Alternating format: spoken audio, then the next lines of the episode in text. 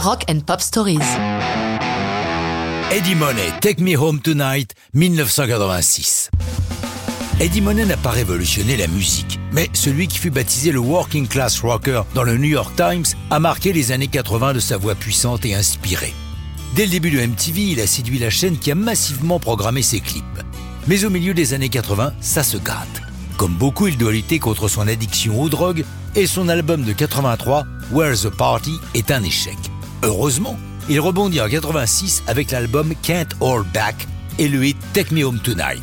C'est un double retour, le sien bien sûr, mais aussi celui d'une star des 60s, Ronnie Spector, celle qui a épousé Phil Spector, ce producteur génial mais fou dangereux.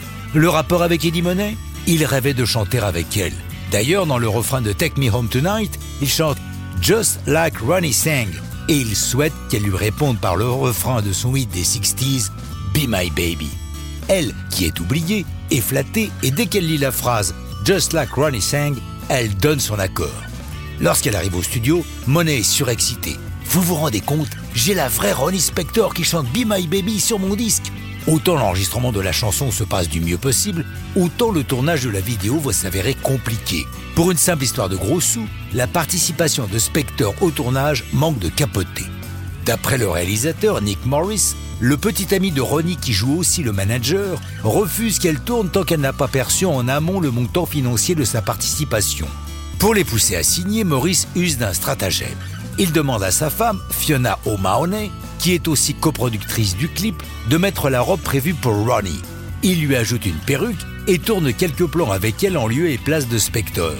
Le leur est crédible car il est prévu dans la vidéo que Ronnie apparaisse 80% du temps en ombre chinoise. S'ensuit une dispute entre Ronnie et son chéri qui la supplie de ne pas tomber dans le piège, elle lui rétorquant Ils vont le faire et je ne serai pas dans le clip. Finalement, le bon sens va l'emporter et lorsqu'elle fait ses prises, elle est tellement éblouissante que toute l'équipe du plateau l'applaudit. Elle a bien fait de céder, MTV programme à haute dose la nouvelle chanson d'Eddie Money qui grimpe à la quatrième place du 8 US, signant ce retour au premier plan et permettant à tout un nouveau public de découvrir Ronnie Spector. L'album Cat All Back est certifié platine, la carrière d'Eddie Money est relancée. Ça se passe un peu moins bien pour Ronnie Spector qui, si elle retrouve la lumière, ne parviendra pas à revenir au succès en solo. Mais ça, c'est une autre histoire de rock'n'roll.